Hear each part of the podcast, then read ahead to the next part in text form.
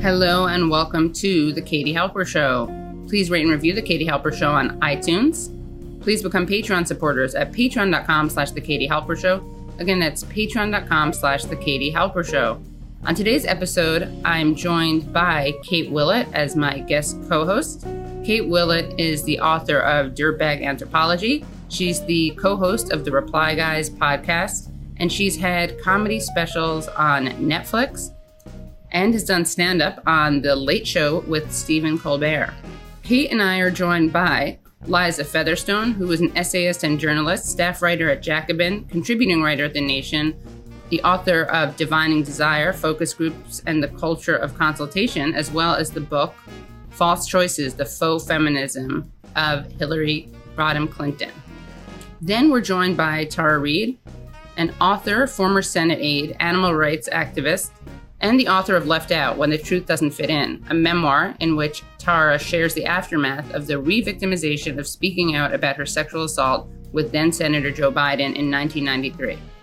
Then, as a bonus, we talked to journalist Kevin Gosztola about the latest in the Julian Assange trial. Don't forget to become Patreon supporters to hear the extended interview with Tara Reade.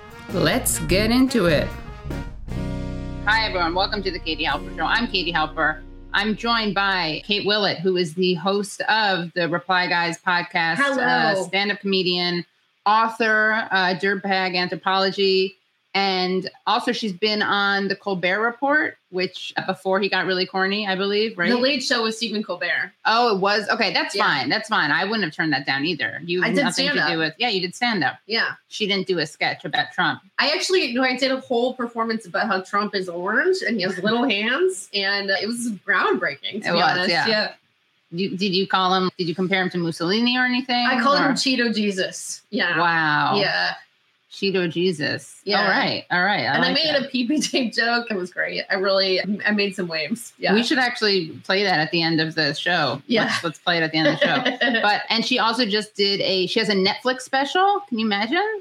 And I say that that doesn't sound like I have a lot of confidence in you. It's awesome. She has a Netflix special. And she also just taped a special with am I allowed to announce it? Yeah, sure. did? A Yeah. special with Comedy Central. It wasn't really a special. it's more like a set, but yeah. difference. A set. She said well, it was a special set. Yeah. Yeah. And you know, that not to brag, but she announced that on oops, she announced that on the Katie Halper show. Oh yeah, I remember because that was was like the last time I was hanging out with you. Yeah, you found out it was Breaking news. Yes. So I, we have a very special show today. We're going to be talking to Tara Reade, who some of you may have heard about. She, of course, famously accused Joe Biden of sexual assault as well as sexual harassment because he is a an alleged Renaissance man. But before that, we're going to be talking to journalist Liza Featherstone, who wrote a great piece at Jacobin about the feminists who basically helped cover for Andrew Cuomo. And Liza is a journalist whose writing you can find at places like The Nation, Jacobin. She's also the author of Selling Women Short, the landmark battle for workers' rights at Walmart, and of course, False Choices, the faux feminism of Hillary Clinton. So let's bring on to the show Liza Featherstone. I don't know why I'm waving. Hi, Liza. Good. How are you? Good. Welcome. Welcome to the show. This is a great piece that you wrote at Jacobin. Elite feminist ran cover for Andrew Cuomo. Can you tell us what made you write this piece and what your findings were? Yeah, and as far as my findings, I, I should say I really didn't report this piece. This was this was really an opinion piece or a synthesis on my part because people at the New York Times and the Washington Post and many other places did a lot of great reporting to draw on here. Not to mention Attorney General Tish James, who did all the investigation. So just to clarify, Yeah. Liza wrote this piece. She did not write the 100 plus page report from the Attorney exactly. General. I'm I just, I, I'm just want to clarify. Yeah. I didn't do that much work on exposing Cuomo or Yeah. the elite feminists. It was all out there, and that that, that work of exposure was done by other people. However, But can you actually Um, I- set up what happened and then uh, go into the analysis? So the what I f- found interesting here was the there are so many things, but the role of some elite feminists. Um, so a few a number of years ago, an organization called Times Up rose to prominence with the with the Me Too hashtag and to bring to light the horrible experiences that a lot of women in Hollywood had at the uh, working for truly awful bosses Harvey Weinstein and and the the organization became almost synonymous with the Me Too movement. It just every that phrase times up, and and those and those activists were were really the face of it in many ways. So the lawyers and executive director were consulted by Andrew Cuomo on how he could get out of this predicament of 11 in which 11 women were accusing him of sexual harassment and in some cases assault and all the things that Time's Up was founded to fight um, in the workplace. So they were consulted on how to get one of the um, worst, most high profile, terrible sexist bosses off the hook. And instead of saying, fuck you, Andrew Cuomo, that's not our job. No, they did not say that. They went along and they consulted with him. They're, they now say in their defense that they told him to tell the truth and not smear victims.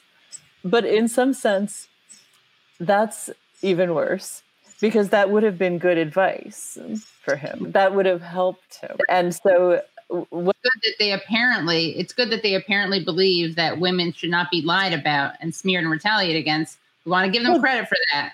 Yeah, yeah. But, but a low bar. It's still PR advice. It's still yeah. PR advice. Yeah. Exactly. They were advising him to take the moral high ground, which is a PR move in right. his situation. So there's no excuse for what they did. A number of um, women who were clients of Time's Up, women who have been helped by the organization in the past, or in some cases are satis- dissatisfied with the amount of help that they did or didn't get. There seem to be a lot of complicated stories around that, but a lot of former Times Up clients signed a letter on this issue, saying just to, saying how appalling it was, and basically correctly analyzing this as Times Up has chosen to side with power rather than rather than with the workers, rather than with the women. Mm-hmm. And so it's a disgraceful episode. One of the women, one of the lawyers, Roberta Kaplan, has resigned from the organization. And she gives the absurd reason that there's some kind of conflict of interest between her work as a lawyer and her work for Time's Up. And mm-hmm. because of her, she isn't able to fully disclose all her work as a lawyer. It was just the most it, it, was the it was the most hedgy little nitpicky resignation letter. But but obviously the reason is she has become an embarrassment to the organization because she did this. This letter is just like yeah. she should have said Cuomo's apology was better than this. At least he said, I, I did the wrong thing. I'm sorry, really sorry. Yeah. You know who who I think you're it's a sad state of affairs when Roberta mm-hmm. Kaplan ha- could learn a lot from Andrew Cuomo's apology tactics. I know. That's a really I mean, sad to be clear, his apology is terrible because he evades admitting the very worst things. So, so his apology was not good, but it at least did contain a sort of a sense of being sorry. I'm sorry if anyone was offended by my being friendly and culturally determined.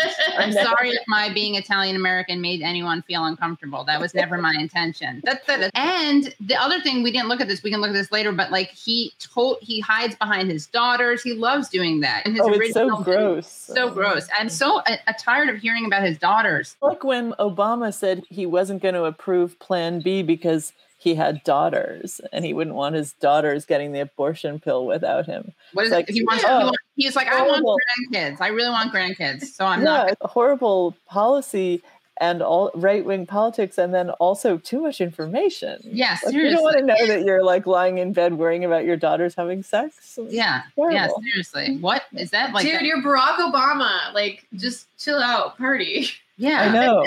Go make know. a joke about how you're going to drone the Jonas Brothers or something if they go out. But that's at least that's on brand for you as a yes, big exactly. droner. You're not supposed to be the like Christian. But here's part of her. I, I actually feel like we should start a new foundation. We should just take Times Up, abolish it, and put all the money into a foundation for Roberta Kaplan because I think she's really hurting.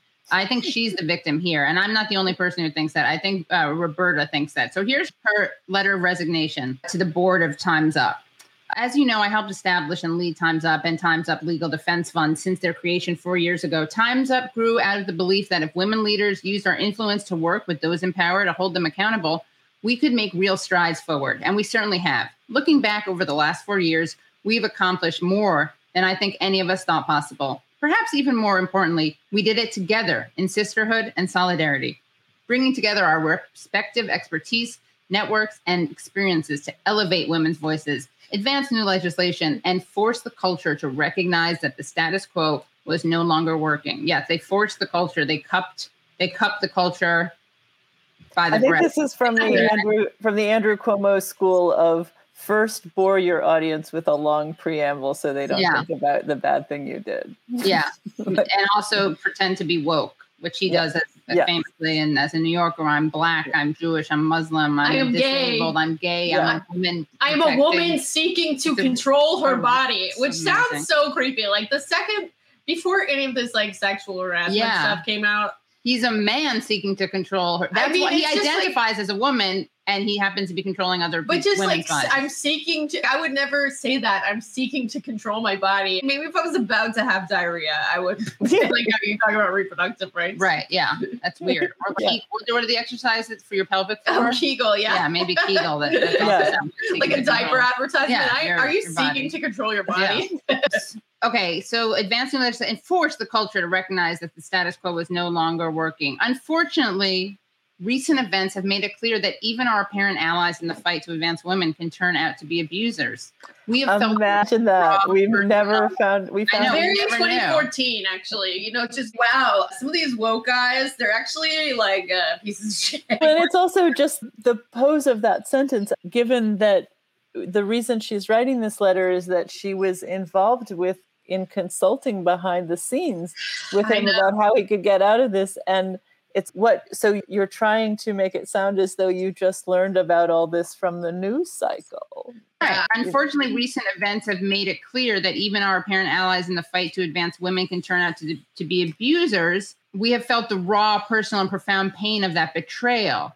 It From has- you. Well, yeah, I know. Like it has raised important questions about how and why Times Up does what it does, as well as demands on the part of advocates and staff for a kind of radical transparency. So you were the bad guy, Brady. You're the person who they're feeling this the raw, personal, profound pain of that betrayal. You did the betrayal, or I guess what is she expecting us to believe that like she thought she was just helping out a decent guy who was being smeared by a bunch of women accusing him of that. She didn't know that he was an abuser.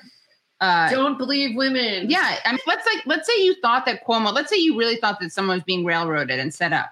Like it's still, if your time's up, you probably want to recuse yourself. Yeah. Women. Like, that's so right it's it seems very it, it's not credible that they thought 11 women were making Right. this stuff up Yeah, one We recent don't know event each other. after Yeah. one recent event and another recent event, another recent event, another recent event, another recent event, it's a lot of events another one, another one, and another recent event. After those recent events, and the only recent events are that it's now clear that Cuomo is not tenable, it's not viable. That's the recent event, and that he was going to resign. So, We're going to have to go with plan B. uh oh, don't tell Obama. So. Anyway, so she really does a lot of soul searching, and she makes it seem like she's just put in a, an uncomfortable position because of because she happens to be a lawyer. Maybe she relates to Cuomo. I feel like this is not the first time I've heard of Times Up like being very aligned with you No. know, Democratic politicians, but I don't know. We're going to hear about it more Yeah. from Tara Reade, actually. Yeah, exactly. Yes. But if we let's just finish this up. Very unfortunate recent events. My work as a lawyer is paramount to my identity. Okay, get ready for some woke washing, woke wash of the week. My work mm-hmm. as a lawyer is paramount to my identity and critical to the way I've advocated for and achieved for all how I helped to win marriage equality by representing Edie Windsor. My law firm, which was founded around the same time as Time's Up, has taken on and continues to take on some of the most challenging and difficult matters, including three cases against Donald Trump, as well as cases against Jeffrey Epstein, the white supremacists responsible for the violence in Charlottesville, groups trying to undermine the legitimacy of the 2020 elections, and many survivors of sexual harassment and assault whose names I cannot mention. She's also not mentioning that she last year defended Goldman Sachs in a lawsuit by a woman who who was accusing their chief global litigator of of her of harassment and and intimidation and and retaliation.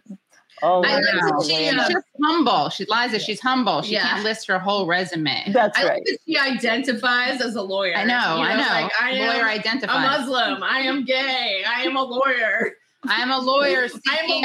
I'm a lawyer seeking to control women who are trying to sue for discrimination, seeking to elevate men, protect men. Let's see. And then, okay, she can't even mention that some of them. Putting aside whether a model of radical transparency on the part of its leaders would have been consistent with many, if not most of Time's of its achievements, I am a practicing lawyer sworn to uphold vital ethical duties of loyalty and confidentiality. Simply put, wait for it. The standards that apply to lawyers are different from and more stringent than ethical norms that apply to others.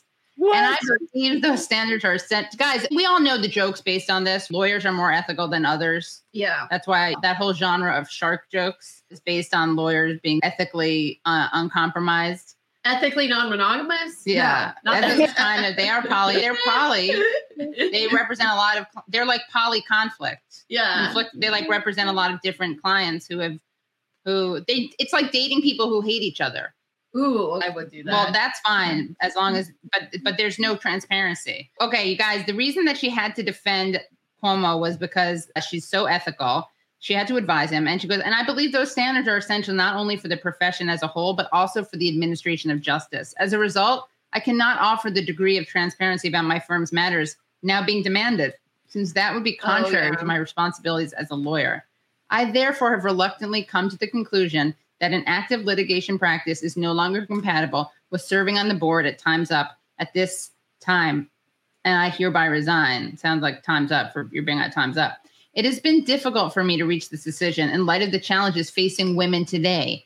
Now more than ever, and especially in light of the consequences of the ongoing pandemic, we know that time is still very much up and that much more change needs to happen. I look forward to continuing the fight for change and to advancing the mission we all share. Very truly yours, Roberta Kaplan.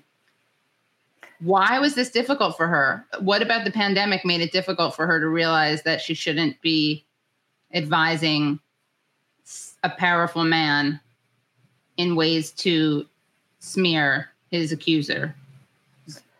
It's it's baffling. It really is a baffling letter, and the most amazing thing about it is the lack of is is the lack of any kind of apology. The organization itself has put out so many constrict, at least you, you, to their credit, very constrict, contrite statements acknowledging that they have been on the side of people who were causing harm and they understand why people might feel some kind of way about that.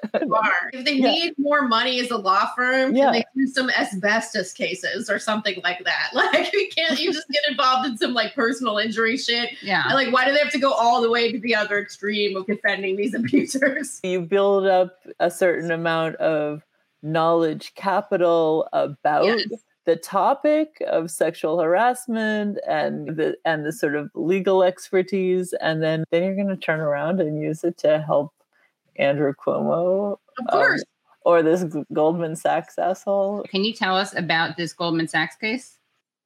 Oh so uh, I don't I, I don't have that um, he, uh, many details on it but but it was last year times up was un, had been underway for some time. It was 2020, actually, during the pandemic, when apparently women especially needed these sorts of organizations. And the women's lawsuit accused the chief global litigator of harassment, improperly starting a relationship with her, also alleged that she had been retaliated against, which is a particularly common unfortunately, and also happened to some of the Cuomo abusers. Yeah, and I actually I don't know where the case um, is right now or how it was settled. When these things happen at big financial firms, there's usually a confidential um, settlement. Right. so we don't necessarily get to know all the details or or what the findings of fact were, if any, in the case, and what they agreed to and how much money the accuser got. I'm not sure that any of that is public because at these kinds of firms, it's actually a really big problem for addressing these kinds of problems in the finance industry because the disclosure agreements yeah. prevent people. I actually remember that from the, the Democratic primary. Elizabeth Warren was talking about all those settlements that Mike Bloomberg paid out and those details not being released to the public. Yeah. Elizabeth Warren, that was a good moment. Yeah. No, Yeah. it was. It, it, it was a good mo- moment on her to uh, raise that because he had he had a lot of accusations against him of like just um, appallingly sexist conditions at his company and crazy things he said to women who were about to have babies. And she was right. Yeah, a, a lot of it was confidential. So then he could just have his public profile without being humiliated, unlike Andrew Cuomo, at least. Right. I gotta, I gotta say, it's terrible that honestly, like Bloomberg is so gross. He makes me almost like Cuomo. Mm-hmm. No, not that I'm damning him with faint praise, but No, I know what you mean. yeah. Also, we have to wonder like why Cuomo, why they're willing to throw him under the bus now. That's something we're gonna have to, to figure out. Maybe Oh, You mean why part, um But why the why the Democrats are willing to throw Cuomo? yeah, I guess he just he became too much of a liability. Eleven was too many. But I kind of thought that I don't know. I was kind of surprised Tish Williams even looked into it. It was very interesting that Tish James chose to take it on. Jumaane Williams is the other That's who I wish progressive were the lieutenant governor instead of Kathy. governor. So you were having a little bit of a subconscious Exactly, yeah. moment there, and that's actually yeah. And Cuomo, when Cuomo said it was politically motivated, he's implying that it's because Tish James wants to run against him for Right. governor, which is a, a futile bit of shade on his part. He also really wanted to be the president, I think, which Yeah. is, was maybe a hope already dashed by the nursing home thing, maybe not. Sadly, I don't think it was the nursing home scandal. What's amazing about this is that there's something he did that we know that he did because one of his own aides said he did it, which is like downplay the number of deaths, Well, cover no, up the the number FBI of investigated, deaths. and they found, Mhm. didn't the FBI investigate that? He gave immunity from liability to nursing homes and hospitals, and he basically did that probably because he was they were his donors, the executives who own these places. But like that, you it's hard. Okay, you can't prove the motive, but it, obviously it's, it's irresponsible to give people liability immunity because that's like the biggest cause of death at nursing homes is because of liability. And Yeah. it's cheaper to not care take care of patients. Obviously, sorry, negligence. Negligence. Negligence is the biggest uh, cause of of nursing home deaths. So giving them immunity to negligence prosecution, that's what he did. But what we definitely know is that they distorted, they covered up the numbers. And we know this because his own aide said this in front of people. And the fact that that wasn't a career ender is insane, also. It's so sad. It's Yeah. so sad. And it just shows Yeah. you how terrible the media is and how there's no accountability anywhere. Well, it's so partisan because they they were talking about the Cuomo nursing home scandal a lot, like all over Fox News, and it was really big social media among Republicans. Right. People cared about it, but you rarely see anything that isn't super partisan, except for you. Sometimes Republicans will defend Democrat men accused of sexual harassment, as we saw. Tucker Carlson do with, mm-hmm. with Right. Andrew Cuomo. Like it pains me, but Right, I know. Well, my yeah. loyalty Yeah. to a man is more even than my loyalty to party. Yeah. Yeah, I know we're usually a bit more populist and on the side of the people on this show, and I agree with that. But in this case, I'm sorry to say, I think if Andrew Cuomo had run for governor again, he probably would have won. He's Oh yeah, popular. definitely. you Yeah. know and and i think what we're really seeing here two things one kind of general and one kind of specific to andrew cuomo one is i think that these kinds of abuses of power around gender and the workplace are extremely toxic for democrats and in in his it was so proven like there was such an extensive investigation over 700 people were interviewed, including all the people who were involved in covering it up. I Yeah. mean, it was really an amazing um, piece of work on the Yeah, I mean, wasn't the finding and like, and forgive me if this has already been said, but wasn't the like one of the findings in the report that really stood out to me is that his staff would no longer allow him to be alone with a Yes. female employee. That was like Yeah. office policy. So obviously, Yeah. Know what was going on. He's too Yeah. friendly, guys. It's not Yeah. fair. And to be fair, you know, Italian, you can't just be in a room with an Italian. Yeah, you true. know, Yeah. Well, now we know how Mike Pence feels, who can't hang out with what is it? He can't hang out with uh, women besides mother. mother. He can't Yes. hang out with women besides With mother. mother. I haven't thought about that guy in his a wife. while. He calls his wife mother. Yes. I haven't thought about that healthy. man in a Well, little Oh, yes. speaking of partisan, yeah, let's keep it that way. Yeah. Let's. Uh, speaking of partisan, shameful partisan politicization of sexual assault, sexual harassment, Me Too, feminism. What better transition? What better segue than to bring on into the chat someone who had her own interactions with Times Up, and I'm speaking of Tara Reade, activist and author of Left Out: When the Truth Doesn't Fit. Hi, Tara. Hi, it's good to see everyone. Thanks so much for joining us. Thank you.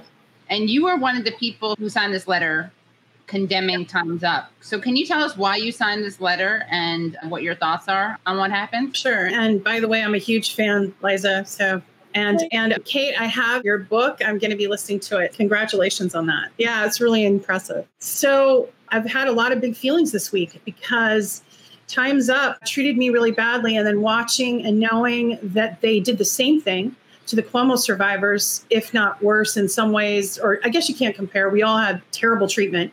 But I went to Time's Up in January thinking, and they accepted my case. It was vetted. And I thought, Time's Up Legal Defense Fund, I'm going to get a lawyer. Things, I'm safe. Just so people, in case people were living under a rock, you were accusing Joe Biden of sexual um, assault and sexual harassment. That's correct. From when I was his staffer in 1993. And I came forward actually in 2019 and 2020 and on your show, Katie. So people can listen to the audio of the whole thing or they can watch the Megyn Kelly um, interview as well.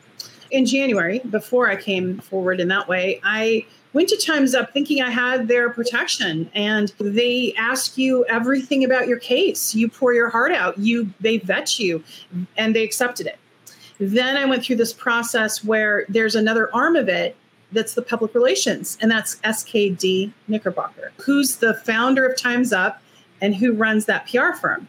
That would be the senior White House advisor, Anita Dunn. And Anita Dunn, so when I applied for the PR part, they got a hold of me right away and said, No, we're sorry, we can't help you at all because it, your claim is too political. And this was a couple months later. At this point, Joe Biden was not dropping out of the presidential race. He is now the nominee. And I said, too political, where am I supposed to go? Like, where does someone like me go? He's and I they knew everything about the sexual harassment, the assault, as I said. And and they gave me this conference call and said, We're so sorry, we can't help you. Never told me that Anita Dunn was already working for Joe Biden's campaign.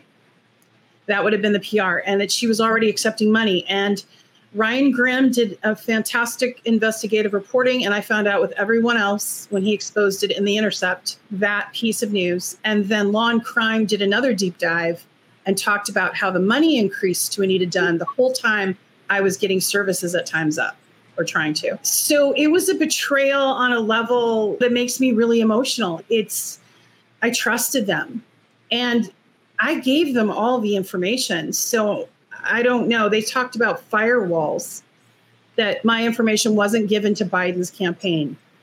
I don't know if it was or not, but I do know that I was really discredited, just like Lindsey Boylan. And there was a very coordinated attack through social media and through corporate media. And I was class shamed and everything else. And I had to fight very hard. One of the results of that was them even threatening me with prison for perjury. And luckily, I got lawyers and got help. And of course, there was no perjury. And then Ryan Grim was a reporter for The Intercept who, who did another deep dive on that. And I was exonerated by that time. And he even went as far on Rising to call out the New York Times for retraction, which they haven't done. So that's the long and short of it. But the players, those 11 women that were involved with the founding of Time's Up, they all have lunch together. They all have the con- same contacts. And what's worse about what they did, it's not just that they suppressed our stories like Lindsey Boylan or my own. It's that they worked with the monsters, the abusers, to discredit us, to go after us. Yeah. I, I don't even know how to begin to address that betrayal. Yeah, they have a lot of class solidarity. as Liza points out in her piece. So they are good, if not good feminists, they're good what? Classicists? They're they're yeah members of the Like ruling class. Socrates. I know. Well, Yeah. well, they happen to be very well read in Socrates too, but Yeah. uh, classist. The thing I admire most about Anita Dunn is that when she advised Harvey Weinstein, she did it not for money, but out of the kindness of her own heart. I actually think that was the case. I, I don't think we have any evidence that any money exchanged hands when the Time's Up activists consulted with Andrew, Andrew? Cuomo. When, when Roberta Um, Kaplan and I, I'm, not. I'm not at all sure that they were getting paid for that. I think they may have just. class solidarity. The playbook, we didn't talk about that yet. The playbook is what they used to advise Harvey Weinstein. Basically, they used that playbook to discredit some of the Weinstein survivors, like Rose Amazing. McGowan. Yeah. Amazing. So they gave them techniques of how to do it, which was the techniques they used on me, on Lindsey Boylan. And Lindsey Boylan, I think it even went further. Correct me if I'm wrong. Humanitarian branch uh, released illegally her personnel file and leaked it to the press. Is that true? Yeah. Yes, that is true. Yeah. Wow. We, Liza, I want to thank you so much for your time. I, do you have anything else that you want to, to say in closing? Just that it all shows we can't um, trust these people, and we need feminism for the ninety nine percent, and we don't need these these elite people. Feminism needs to be socialist. It needs to be rooted in the struggles of working class people, and it can't be about secret little meetings with the boss. Yeah. Amen. Burn your pantsuits, ladies. Ew. Burn yeah. your pantsuits. Wait, Well, can I ask you one more question before we go? Sure.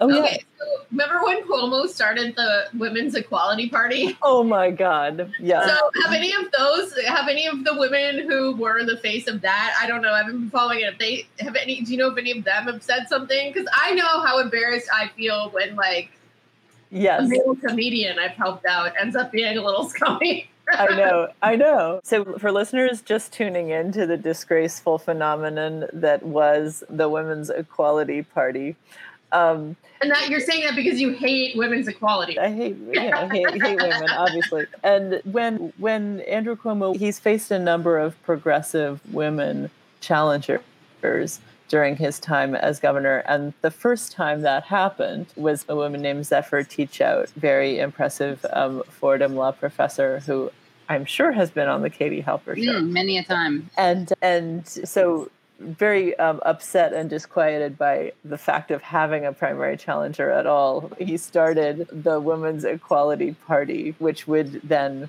you know which his main purpose was to endorse him And he also paid for it. Like, oh yeah he started was, it he totally paid funded for him. it yeah even the new york times referred to it as a kind of political shell company. Ginia Bellafante did a whole story at the time on how you know just completely fake this was as a party and how entirely its purpose was just to advance Andrew Cuomo. And she called up and, you know, she called them up and asked why they weren't endorsing some particular women who had women's equality issues at the forefront of their agenda. There was this woman running on Long Island and she was challenging some male centrist Democrat, and her main issue was like child care or something. And then she called the, the, them up and was like, wouldn't, why wouldn't you endorse this woman as the Women's Equality Party? And they were like, no. And they were just supporting some Cuomo ally um, because Well, he is that's what they- actually he's a He woman is a seeking woman, to control yeah. his body. He's so. a woman seeking to control his body. I know this was the what the media missed at the time. Yeah. So there was a woman who was, you know, the director of the Women's Equality Party. She seems to have written a bunch of children's books on suffrage issues. So I got curious about her the other day and, you know, what's she up to now? And I went to her website and she had scrupulously removed all references to the Women's Equality Party. Like she's obviously um, expecting this kind of mockery, which uh, actually made me happy. I'm I mean, glad that she knows that she needs to be embarrassed about this. Yeah, I'm not saying anything bad should happen, but you should feel No. like a little bit weird about the I mean, fact yeah. that you did that. I mean, I do think when she goes to get her groceries, people should point and laugh at her every now and then. Yeah, You know Yeah. I mean? Like, like not like her life should be ruined, but she She should shouldn't be a in a little prison embarrassed. underground like like Henry Kissinger or Ari Yeah. Fleischer or anything. Yeah. Yeah. Or okay. some non-Jews too, not all Jews, but uh, I'm embarrassed that the two people that just I named down.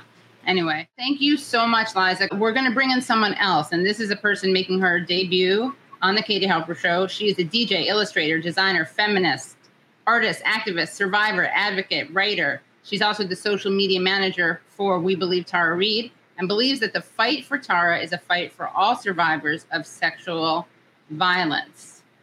And without any further ado, bringing on to the show Avalon Clare. Hi, Avalon. Hi. Hi. Thanks so much for having me, Katie. Of course. Wanted to talk to you both about what it's been like. We've seen Cuomo fall on his sword. Wanted to know. Very phallic. I know. I couldn't. I mean, but uh, he did. I mean, I would fallen on it before certain mm-hmm. things happened, but was in service to in, in commission for too long. But we have not seen Biden do that, and in fact, we're gonna we're gonna, we're gonna play some videos. I think it would be a good idea. Let's play Nick. If we could play two back to back videos, let's first play the video of Biden condemning condemning Cuomo, and then we'll play the other one.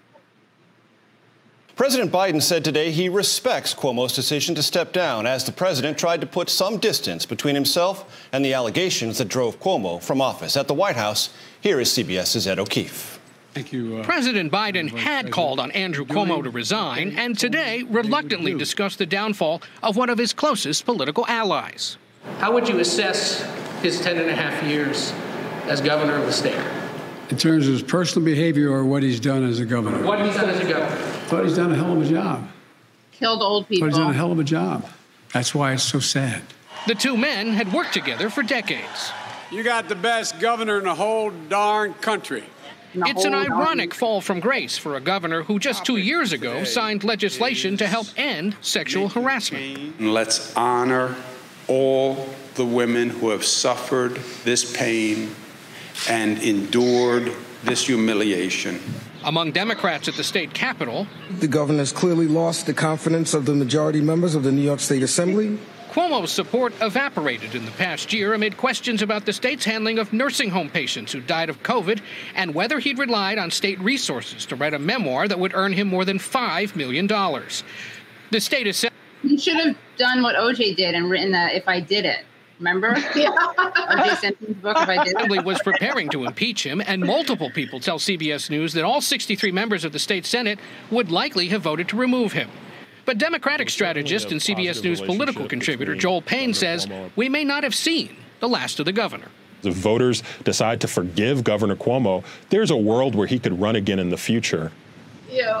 Cuomo was preparing to run for a fourth term next year, but for now, he's a political pariah and the third consecutive New York governor to either resign or not seek reelection because of scandal. Major. Okay. By the way, at the White House. Uh, I really, I have a real problem with people saying like putting all things into one scandal, the term scandal, because Eliot Spitzer had to resign because he, it's the verb, he went to sex workers. It was a consensual scandal there was nothing there were no violations. So i i always think it's very dangerous when people talk about sex scandal sexual scandals as if they're one thing as if having an affair or consensual sex worker relationships or interactions are the same thing as assault or harassment. So just want to give basically give spitzer a shout out because he was a good governor. Yeah. and they went after him. It's always really great to just find out that like someone is just like doing regular horny shit you know? Yeah. We could play the other video on, in a follow-up to the report on Governor Cuomo's sexual harassment, a lot of men in politics have been accused of sexual harassment. President Biden was accused by female Secret Service agents of skinny dipping in front of them, offending them, according to former Washington Post reporter Ronald Kessler, who's an author as well. His former Senate aide Tara Reade accused him of sexual assault. The Washington Post and the New York Times have published multiple accounts of women who objected to the way President Biden touched them. Should there be an independent investigation of allegations into the president as there was into Governor Cuomo? First, I would say the president has been clear and outspoken about the importance of being respected respected and having their voices heard and being allowed to tell their stories and people treating them with respect. That has long been his policy, continues to be his policy. That those were that was heavily litigated during the campaign, I understand you're eager to come back to it, but I don't have anything further other than to repeat that he has called for the governor to resign. Go ahead. That is uh, a tactic that we've seen Hillary Clinton use that when she was asked about Juanita Broaddrick, when should women be believed, and her response is like they should be until they're proven not credible. And that did not happen. She was not proven to be not credible. And we can get into that a little bit later because Juanita Broaddrick, like you, Tara, was politically inconvenient.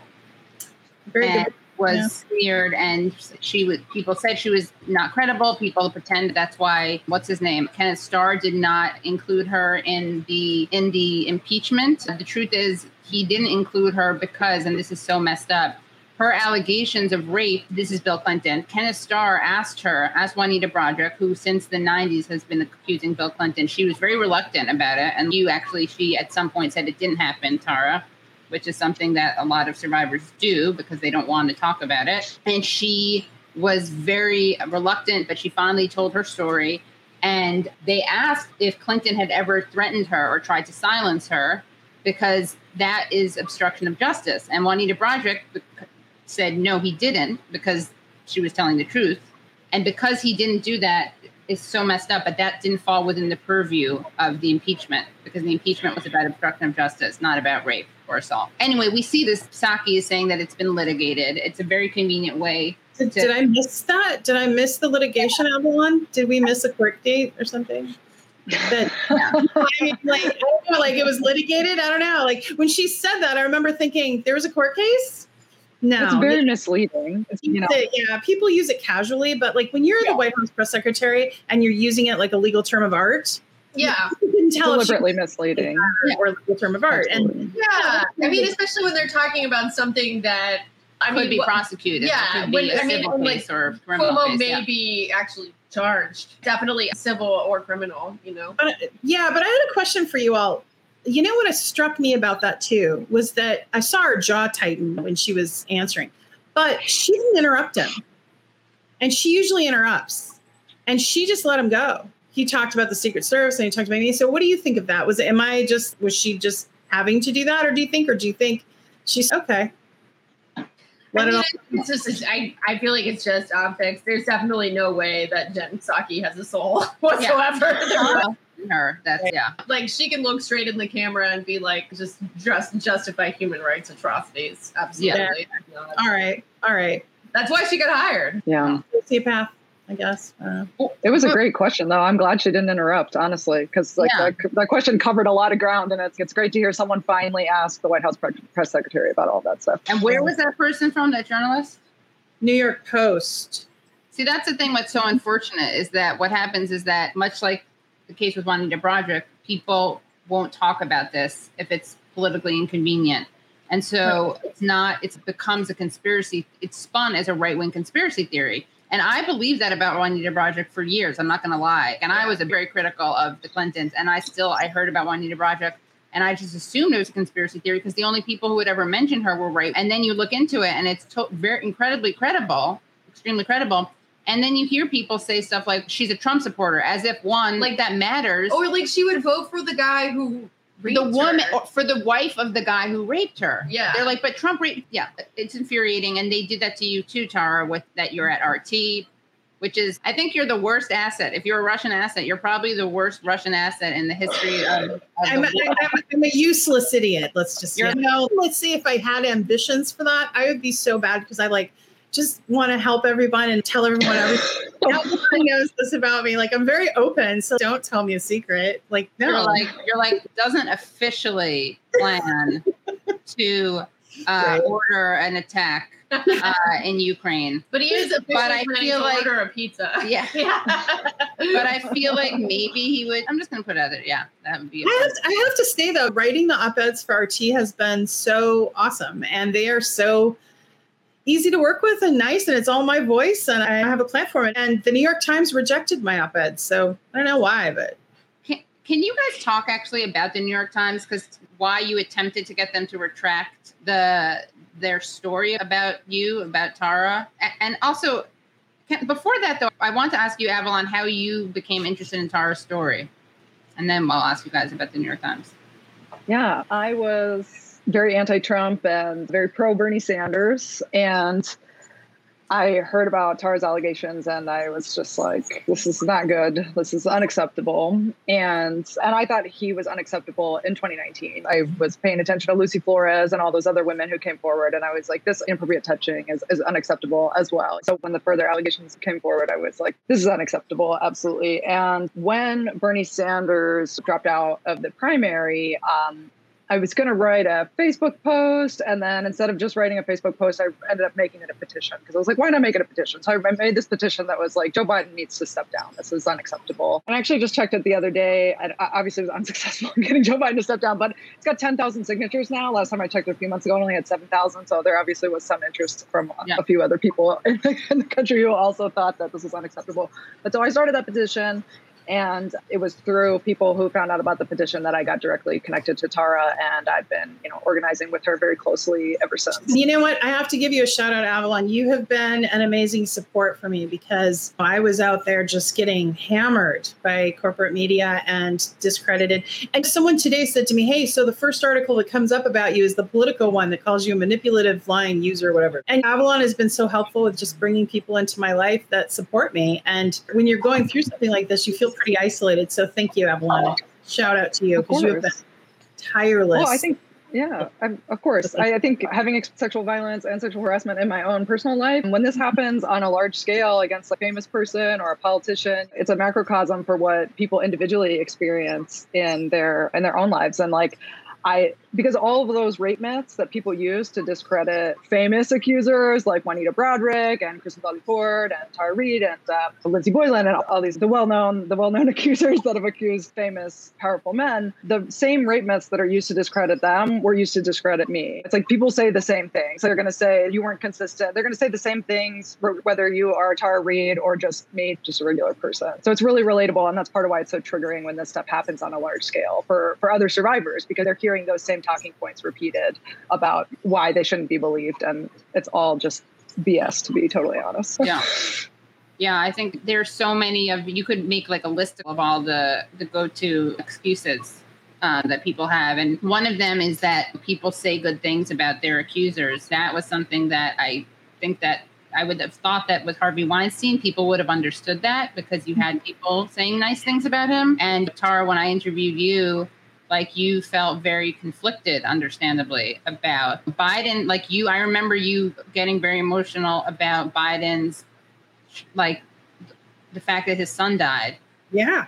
Uh, and his wife died. And people are not like people are complex nuanced beings. I don't i don't want to speak for anyone but i can imagine that there it's not wanting not wanting someone to just be able to be like allowed to just willy-nilly sexually harass or assault someone doesn't doesn't necessarily amount to like that you're wanting to hurt them in any particular way. You just don't, you don't, many times it's fine if you do want something bad to happen. That would be a normal reaction too. But I know for myself, at times that I have experienced something like that, it's more just what would be great is if it never happened to me in the first place. And justice is not necessarily always equivalent to punishment. Yeah. And yeah. I think justice can be quite slow. I want to just circle back around. Yeah. Um, to Psaki, but to use the phrase. But I want to. You were talking about the the touching, and isn't it interesting how they describe Cuomo's touching as like the New York Times just did a thing where they said he was assaulted, and they the said Biden was friendly. Was friendly, yeah, yeah. Yeah, it's really it was really gross. touching, but it's not. And they kept emphasizing it's not sexual. What is sexual harassment, and what is the definition? And if you look at it, of course, they famously it doesn't have to be touching. It doesn't have right. to be sexual. Gender harassment is sexual harassment. If somebody says you can't do your job because you're a woman, that's sexual harassment. There's people don't even understand what these words mean. And I've just been reading so much about this stuff for the past year, and it's amazing how much people do not even understand what sexual harassment is or what it looks like when it happens. You're totally right, Tara. It's just it's ridiculous. Even with Cuomo stepping down, they're already just setting this framework where they're saying, "Well, Biden, it's different. Biden's just friendly," and it's it's not. It's and and but didn't Biden say, "But that's why it's so sad." so sad because he was hell of a governor. Even Biden saying that it's his, you know, his personal life or his work as a governor, and he sexually harassed those women as a governor. So right. how is that personal? He did that on the job. It's ridiculous. And it wouldn't be okay if he like sexually harassed people off the job either. But it's just it's not even there's not even a, a line at all. Yeah. Yeah. I remember Kate saying in one of your shows, Katie, um, when you were talking about how when you talk about sexual harassment that there's layers. Many things are true at once but you were talking about it's a very nuanced conversation it's just not that simple and people just want it simple. They just want do you do it or did you not do it? And sexual harassment there's like nuances to it. Sexual assault's a little more clear. What happened to me was clear but sex i really admired what you said there. I guess to me, it's, I feel like as a culture, we should have really moved beyond the idea of rape or sexual assault. It's like something that happens in an alley behind a dumpster with a stranger all the time. And same thing with sexual harassment. Our understanding of that from, I don't know, I'm just going to arbitrarily throw out there beyond 15 years ago is if you don't have sex with me, I'm going to fire you from your job. And it's, no, it could be other things. I understand that there are people who feel uncomfortable with the level of ambiguity Right, and there is a spectrum. but There is a there's spectrum. a spectrum, right? If somebody like I've had I've had things happen to me at work where a coworker like definitely was like flirting with me and was like, "You look really good today." I didn't love it, but at the same time, it was like a thing where I could be like, "See you later." They got the point. But with Cuomo, there was enough information to generate a 168 page report. This is not a particularly ambiguous situation, nor was it with Joe Biden. Yeah, yeah, yeah. And like the state trooper that he had purposely assigned to him, that he made it sound like it was some sort of diversity hire. When oh my god, yeah, that was so was ridiculous. weird. Yeah. That was really ridiculous. Just like he did when he was like, the women in my office who are being accused of being like These hard on me." babes. Yeah, these ba- yeah. Well, he was These trying to, trying to hide behind the fact that yeah, there are people. There is a double standard with like being a bitch versus ambitious, but that's not what we're talking about. There happened to be women who worked in Cuomo's office, and when he was like trying to swat the allegations, he was like trying to hide behind the double standard that women and men face, which is that's a different conversation. I'm Yeah. a bitch. I'm a lover. I don't know. Oh, that's such a jam. I didn't hear that song. Do you play that song? Is that one of the songs you DJ Avalon or no? Not your. I have house? not played that song by Meredith Brooks since She's- a great song. She is, yeah. She's the right winger, and she did tweet Yeah. about Tara Reade. But for left winger people are yeah, they're afraid. Maybe that I should be the theme song for my new podcast that I'm doing for RT. Oh yeah, tell us about that. It's called Our time's day. Yeah. The Politics of Survival with Tara Reade, and an RT's producing. And to hear the rest of my discussion with Avalon Clare and Tara Reade, please become Patreon supporters at patreon.com slash the Katie Halper Show. Again, that's patreon.com slash the Katie Halper Show. And here is the conversation that I had with Kevin Gosztola about Julian Assange. Hi, Kevin. How are you? Kevin is the co-host of Unauthorized Disclosure with Rania Khalek. He is the managing editor of Shadowproof. He also curates the Dissenter newsletter, and uh, you can find him on uh, Twitter at oh god, do I regret? Got it right here. It's K oh, right there. You can find him on Twitter right there. K G O S Z T O L A. And make sure you go to shadowproof.com. And he's one of the tireless, he's one of the handful of reporters in the United States, and I would say two handfuls of reporters around the world who Sure, actually yeah, follow the yeah. Assange case consistently. Yeah.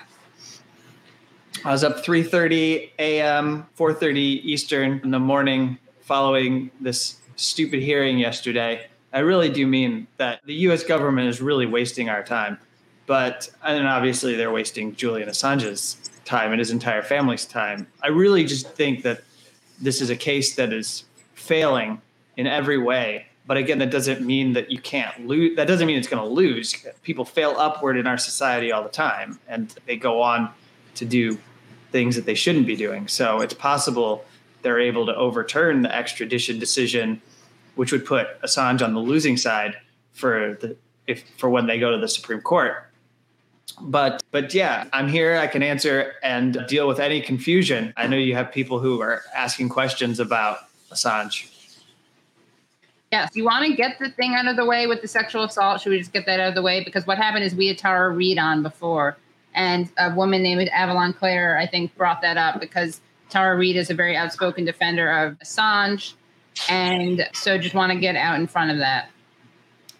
Yeah, so the way that I handle it is to say that if you believe that either of the women had valid claims against Julian Assange, then you should object to the way that Sweden handled the entire case against Julian Assange because there were numerous due process violations and it, it dragged on and on. And in the way that they handled it, it deprived both sides justice. It deprived the defendant any kind of justice, but it definitely deprived the women who made these allegations justice. That's my view. I, I don't think it's normal for cases to be open and shut and open and shut and open and shut. It happened at least three times in Sweden, and they never got to the phase where they charged him. And I realized that he was in the embassy and they claimed that they needed to come question him. But there are a lot of questions about the way the Swedish prosecution authority handled that and um, the way that the United Kingdom, its government interfered. Look at what Nils Melzer, the United Nations Special Rapporteur on Torture documented about the due process violations in Sweden. So, generally speaking, if you're on the side of the women, you can be opposed to the Swedish case as much as you can be opposed to the case if you're a supporter of Assange. I don't think the Swedish prosecution authority did right for anyone who was involved in that case.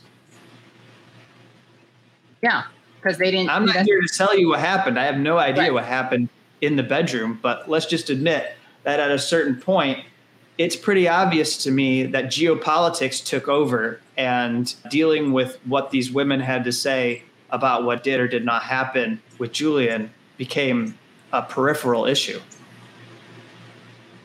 Okay, thank you for for clearing that up. And let's talk about the actual case against Assange and what the breaking news is right now.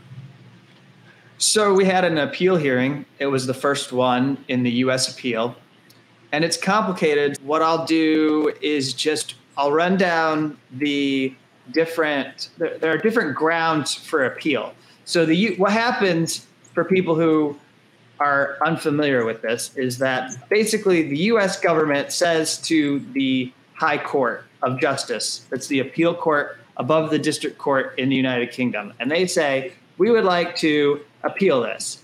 And they tell the court they're going to do so on certain grounds.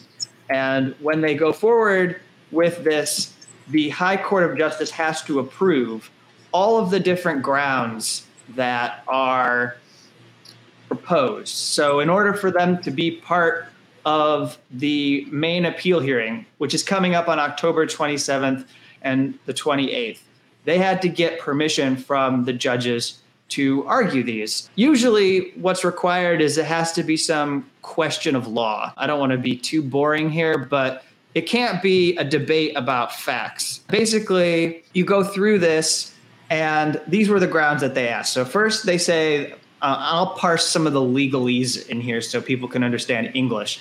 The first part of this is the US says that the judge made an error when it came to the Extradition Act that is basically the US and the United Kingdom have a treaty. So, did she apply a test correctly? It's a human rights test to determine that Assange shouldn't be extradited.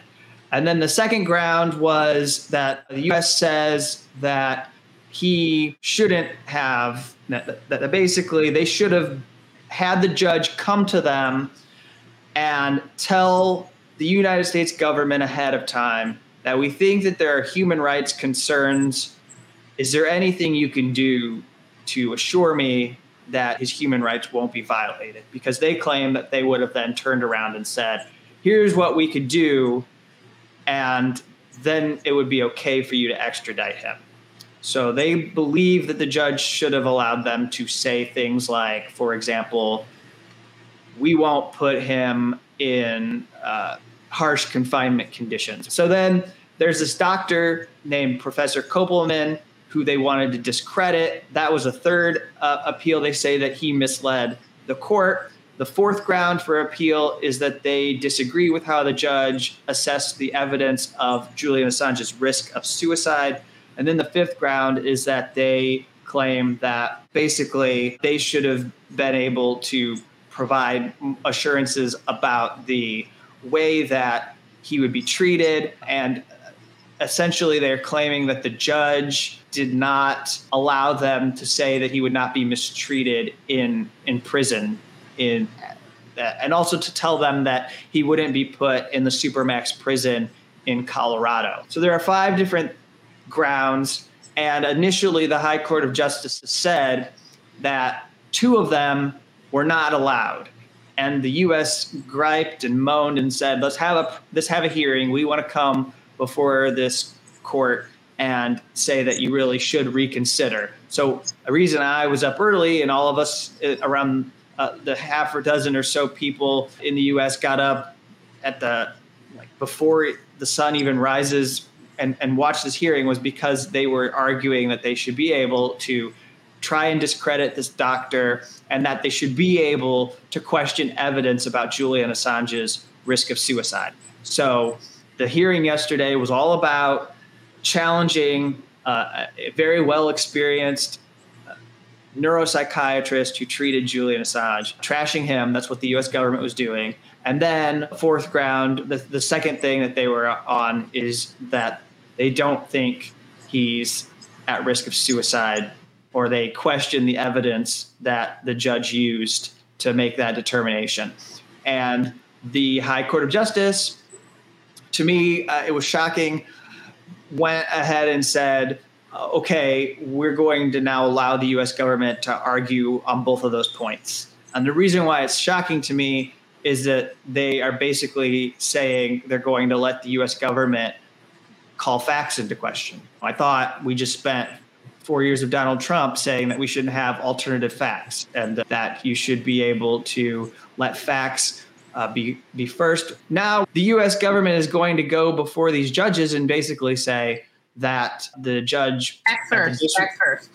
Yeah, it's, okay. The judge is going to say that you should look at our facts, consider our doctor's facts, because the prosecution has two doctors that were considered less or were less uh, dependent on in the ruling. So the district judge actually preferred Julian's team's doctors, the mm-hmm. one that treated him the most, which makes sense to me, right? Like the person who saw him regularly, we're going to depend on his expertise. And then there was a doctor who diagnosed him with autism, and she relied on him. And then these other two doctors who were like there for maybe a couple weeks at most, or, or did one examination and then were gone. She said, I don't trust them as much, or I don't want to depend on them as much because I think the doctor that saw him from May 2019 to December 2019 is more thorough. There, there are many more times that he was treating Julian Assange. So I think he has the complete picture of what his mental health is.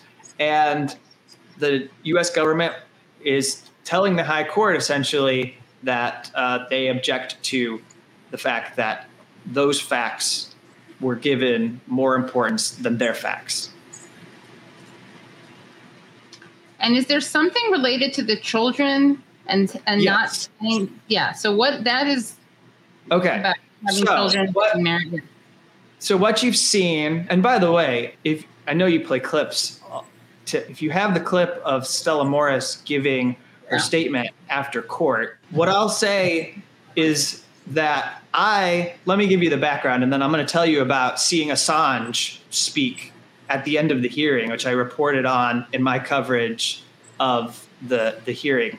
But essentially, Michael Kopelman made, I don't know if we'll call it a mistake, but at this point, I'm pretty certain that the defense is regretting the way this was handled because it's become a nuisance. But what happened is the relationship between Stella and Julian and the fact that he had fathered two children in the embassy was a secret and was not known in December of 2019 when Michael Kopelman, this psychiatrist who they're trying to discredit, filed his first report. And he did not mention that he knew that Stella Moris and Julian were having a relationship. He did not mention when he was talking about Julian's children that Julian had two new children or two recently born children. And so that is what the US government is using to say that Michael Kopelman misled the court. And so he failed in his duty as an expert witness. He should have disclosed this in his report. And what we heard in the hearing was that there was a discussion between this doctor and the defense about protecting their identities because of, of safety issues. You've heard about the surveillance company Global, in which there's a criminal case unfolding right now in Spain. That company was engaged in an espionage operation against the Ecuador embassy targeted Assange. And these threats to their safety are not abstract. They tried to get their hands on a, a, diaper for Julian's children so that they could figure out who the father was. Uh, like stool they, samples. They wanted yeah, to test the stool. digging through the dumpster, right? Yeah. Yes. That's so disgusting. And and the director David Morales, who had his home raided, he had a conversation where he talked about poisoning or kidnapping Julian Assange. Um, the legal team, one of their lawyers, Baltasar Garzon, was stalked by this surveillance company. We don't know if it was UC Global, but highly suspected that some men affiliated burglarized his office. So these threats aren't abstract. They also raided David Morales' home and found weapons without ownership licenses. And the serial numbers were erased or buffed out so you couldn't see where they came from. And they have no idea what this man was planning. David Morales has like ties to the Israeli military. He's a very shady person. And then, of course, the contract, the way that they got the contract for the espionage operation was going to Las Vegas and doing it through Adelson's security. Sheldon Adelson, rotten pieces. So, yeah, so this is what they were trying to do. The U.S. and actually, I, they're going to be able to make this argument in the full hearing. The High Court of Justice decided to allow it, but it's rather it's it's a rather vile argument because the judge herself in her decision dealt with this issue. And she said she was not happy that he didn't disclose that there was this relationship but it didn't ultimately have any bearing at all on how she went through his evidence. Of all of the medical assessments that he did of Julian Assange were still credible and objective, and he didn't hide any details. The days when he was not suicidal, the days when he was doing pretty well, he didn't hide those from the judge because it would hurt Julian's case or anything like that. So she recognized that this was a bad thing in her mind, or this is her view. I don't actually have any problem with what Michael Kopelman did and what the defense did, but the judge didn't like it, but it didn't stop her from taking in all of the necessary evidence from him and seeing that it was crucial. But what Michael Kopelman had to say, which is this is why the US government wants to discredit him. Michael Kopelman's responsible for a key piece of evidence that basically suggests that Julian Assange would not try to commit suicide by choice. And what I mean by that is if he found out tomorrow that there was nothing he could do, he reached the end of the road, the U.S. is going to put you on a plane and you're going to be coming to the United States to be put on trial. And he said, Well, I'm not going to do that. I'm going to commit suicide. That's a choice.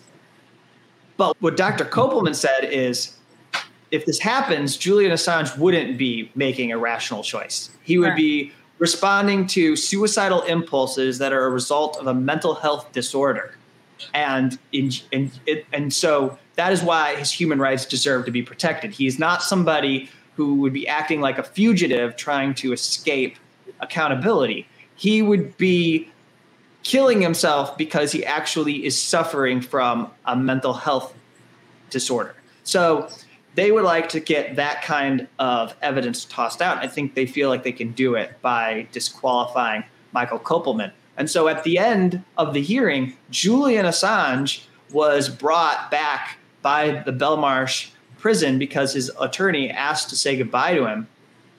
And they thought they were going to be able to have a private conversation, but we were on the feed. So his feed, he's at Belmarsh, he's on this video feed, he's sharing it with journalists. So we can actually see Julian Assange the whole time the hearing is happening, sitting in this little room.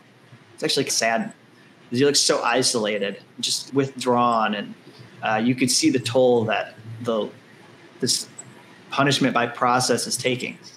And he's told by his attorney Edward Fitzgerald that this probably isn't the time to talk about what happened today, but just, just know we're going to call you later. And it, Julian goes to talk, and he says he's an expert witness. An expert witness has a legal obligation to protect people from harm. And he starts talking. He's like, "My children. We're like, we're talking about my children here. Like, we were like, that's why that information was kept private and confidential, not disclosed. So you're trying to protect the safety of my family." And so he was astounded that the High Court of Justice would allow the U.S.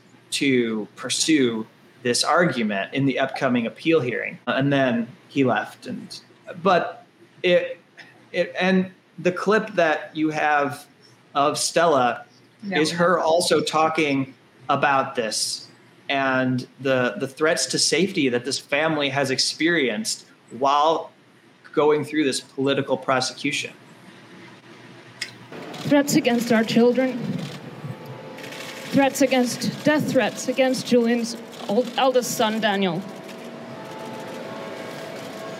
threats on Julian's life, threats of a 175 year prison sentence,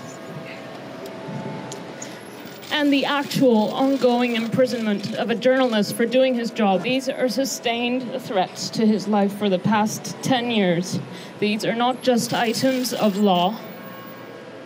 This is our lives. We have the right to exist. We have a right to live. And we have a right for this nightmare to come to an end once and for all. It, it's, it's just an incredibly sad story, and I feel like the fact I was looking at uh, RT when we played that clip, and I, I feel like the thing is, that so many people are under the impression that this is some kind of I don't know that, it, that it's like on conspiracy level or something because mainstream media refuses to cover it, and so I think when people talk about it, like people assume that it's like some kind of uh, shit or whatever, but it's not. It's really happening. It's uh, a huge threat to journalism, and it's very frustrating how marginalized this story is. And thank you for reporting on it. Yeah, uh, no, I'd agree that there's a lot of people, too many people, who still see this as some kind of like Russian backed propaganda story. Uh, and like people who talk about Julian Assange being under attack probably are doing it to, you know, sow discord. They always accuse people, use, the, the useful idiots, right? You know that, Katie, because you, you Yeah, Uh, or but- even straight up Russian agents. You know? yeah, yeah, straight up. Yeah. Yeah. At one point, Assange was trending, and they probably there probably were a fair amount of these resistance grifters yester uh, yesterday who thought that Russia was why the Assange case was trending. But of course, it's because he had an appeal hearing, and so everyone was talking about it, or a lot of people were talking about it. And uh, yeah, so right now we wait for this hearing in October and it's just it's really sad it's very sad because this is the stuff we're talking about whether someone's at risk of suicide whether a doctor's evidence should be considered or not that should have been settled. Like to me what the high court of justice did i can't believe i'm trying to build sympathy for the district judge who was doing her job but i can't even believe that they're allowing her decision to be called into question the way that it is it's going to be up for debate in the end of October because she did her job and she looked at this all of the evidence she considered all the doctors and she said I believe Michael Kopelman I believe this neuropsychiatrist and now the High Court of Justice is going to say, "Oh, I don't know. I'm not sure if she understood the facts." So let's do this all over again. Like the U.S. government basically going to get a duo on this mental health evidence and on the issue of whether they're going to protect the human rights of Julian Assange if he's extradited to the United States, which we I know I can I'm willing to debate anyone who suggests that he will be treated well. I, if he's brought to the United States, he would be put in Alexandria Detention Center, and he'd wait there for at least a year to two years in this complex case for a, a trial to even happen. It could be 2024 at this rate before he even goes to trial, and while he's there, he's going to go through what Chelsea Manning went through, and Chelsea Manning attempted suicide when she was at, she was subpoenaed to testify before the grand jury investigating WikiLeaks. And a few days before she finally got out, and she, I think she only got out, or a combination of factors, but fortunately she was able to get out with her life, but she attempted suicide. And so this government can't c- claim to protect people when they're in their custody. And then after she attempted suicide, they put her in solitary after that, right? Well, no. So I'm talking about a different example. I'm talking about when she was subpoenaed for the grand Okay. jury in 2019, and she was in jail for a year, almost exactly a year, because she would not testify against Julian Assange. They tried to turn a source against. This is a saga, so many people have forgotten this part. This was an earlier season of the political prosecution against Julian Assange. So, the what you're talking about is when Chelsea was first arrested and then she was brought over to the United States. She was held at Quantico and faced torture or cruel and inhuman treatment. And eventually that was actually confirmed. And there was a whole hearing on it in her court martial about how she was abused. And they put her in suicide watch and abused her. So that's, but that's the kind of thing that can happen. Again, okay, so Julian Assange, he's going to be brought here and they're going to be on high alert that he's suicidal. So there's all these things that they're going to be able to get away with doing to him and just say, well, he's suicidal. So we can get, we can mistreat him because we have a suicidal. They can use his mental health problems against him. All right, that they have to isolate him. Yeah, they can do things like that. Keep him on watch, take things away from him, not allow him to have certain clothing or any clothing at all, or maybe take away his bedding and stuff like that. It's horrible. And can you lastly just talk about how he actually, the relationship between him and other prisoners at Belmarsh who were able to get him, I believe, changed where he was being held in the jail? So it's my understanding that actually, even though these are some people who are accused of very serious crimes, he's in a prison that he should never be in. And this is a kind of a national security facility, I believe. And there's probably people there who are accused of terrorism offenses. But he's been there for, for two years now, and I understand that he's befriended some people there. In fact, there's a horrible, tragic story that was covered by The Guardian about someone who was a friend of Julian Assange's who was due to be deported to Brazil and did not want to go back to Jair Bolsonaro's Brazil because he's gay. And so he committed suicide in Belmarsh prison.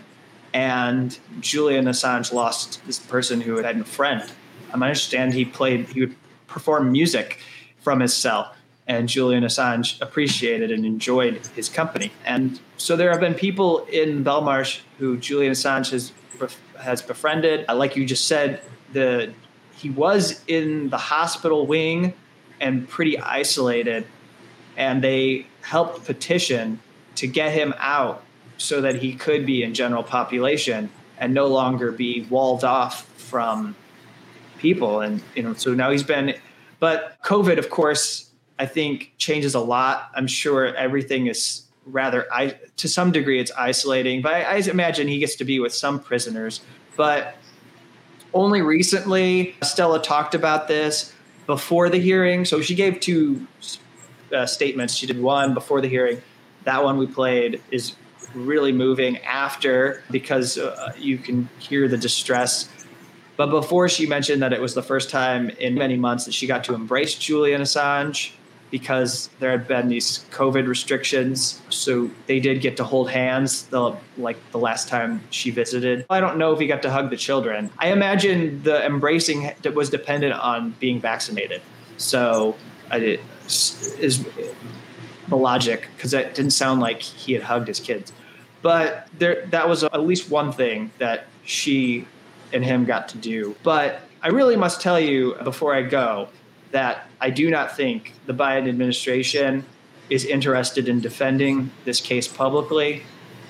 I'm both depressed by that and also hope filled. Uh, hope filled because if they can't defend it, then maybe they'll get backed into a position where the charges are dropped. But depressed because it means that this punishment can just go on and on for another two or three years. And then when it gets to the end, they might just suddenly decide that it's not worth it and they won't have him extradited to the United States. to me it's just it's so mind-blowing just ongoingly like that you can just spend years in jail without ever being convicted of a crime It's incredible that he's in Belmarsh right now. He won at the district court level. The judge turns around and does a favor for the US and says, okay, while you're appealing, we'll keep him in jail for you. Come on. He was able to get a good decision and he's still getting punished. Nobody will talk about it. I don't think the Biden administration has much much interest in this case other than allowing it to continue with the bare minimum of resources and they won't talk to the press about it. Charlie Savage of the New York Times asks them for a statement and they just send them a, a sheet with this these grounds of appeal and that's it. They won't tell the gov the, the government won't tell Charlie Savage, "Oh, we really think it's important that Julian Assange be brought to justice." They won't even say things like that. They won't even puff their chests out and say that what they're doing is to defend democracy from someone who would hack into our systems or whatever they would say. They're just they're quiet. They they don't want people to bother with this at all. And I don't think they even care that much, which is what's even more aggravating because they're allowing this injustice to go on and, and pretending like it's not happening on their watch. So what can we do given that it sounds like they aren't willing to they're pressurable, right? Or they're Well, I think you've got to continue to shame them. You know, my, the most persuasive argument to me is that every moment that Julian Assange is in jail is is a moment that dictatorships and authoritarians can use against the United States. You you don't need me to be here to play your viewers videos of people who have been asked questions over the last 6 to 12 months and as they were criticized for trampling their citizens' press freedoms or their citizens' human rights, they said, How dare you question me? You've got Julian Assange in Belmarsh prison. We've seen China do it. We've seen the leader of Azerbaijan do it. And I think there was one other leader that talked about Julian Assange's case in this way, using it to shield them from criticism about how they run their own country. And so I think if the Biden administration wants to have any credibility in the world, and I believe they do, they actually do care about their image. The US spends a lot of time trying to make everyone believe that we uphold human rights, even though we can fill hours and hours talking about how we don't. But they want this image, and it is right now almost impossible to maintain with Julian Assange in Belmarsh prison. So it's simple let him free, let this end, and then you can get back to acting like you're better than China and these other dictatorship countries because they won't be able to wave Julian Assange at you. Thanks so much for listening to the Katie Halper Show. Please rate and review the Katie Halper Show on iTunes. Please become Patreon supporters at patreon.com slash the Katie Halper Show. Again, that's patreon.com slash the Katie Halper Show. Don't forget to become Patreon supporters to hear the extended interview with Tara Reade and Avalon Clare. You can follow Tara Reade on Twitter at Reade Alexandra. That's R E A D E Alexandra. You can also follow Kate Willett at Kate Willett on Twitter. That's Kate W I L L E T T. You can also follow Avalon at Avalon Clare, A V A L O N C L A R E. And follow Liza Featherstone at L Feathers, that's L F E A T H E R Z. Plus Kevin Gosztola at K G O S Z T O L A.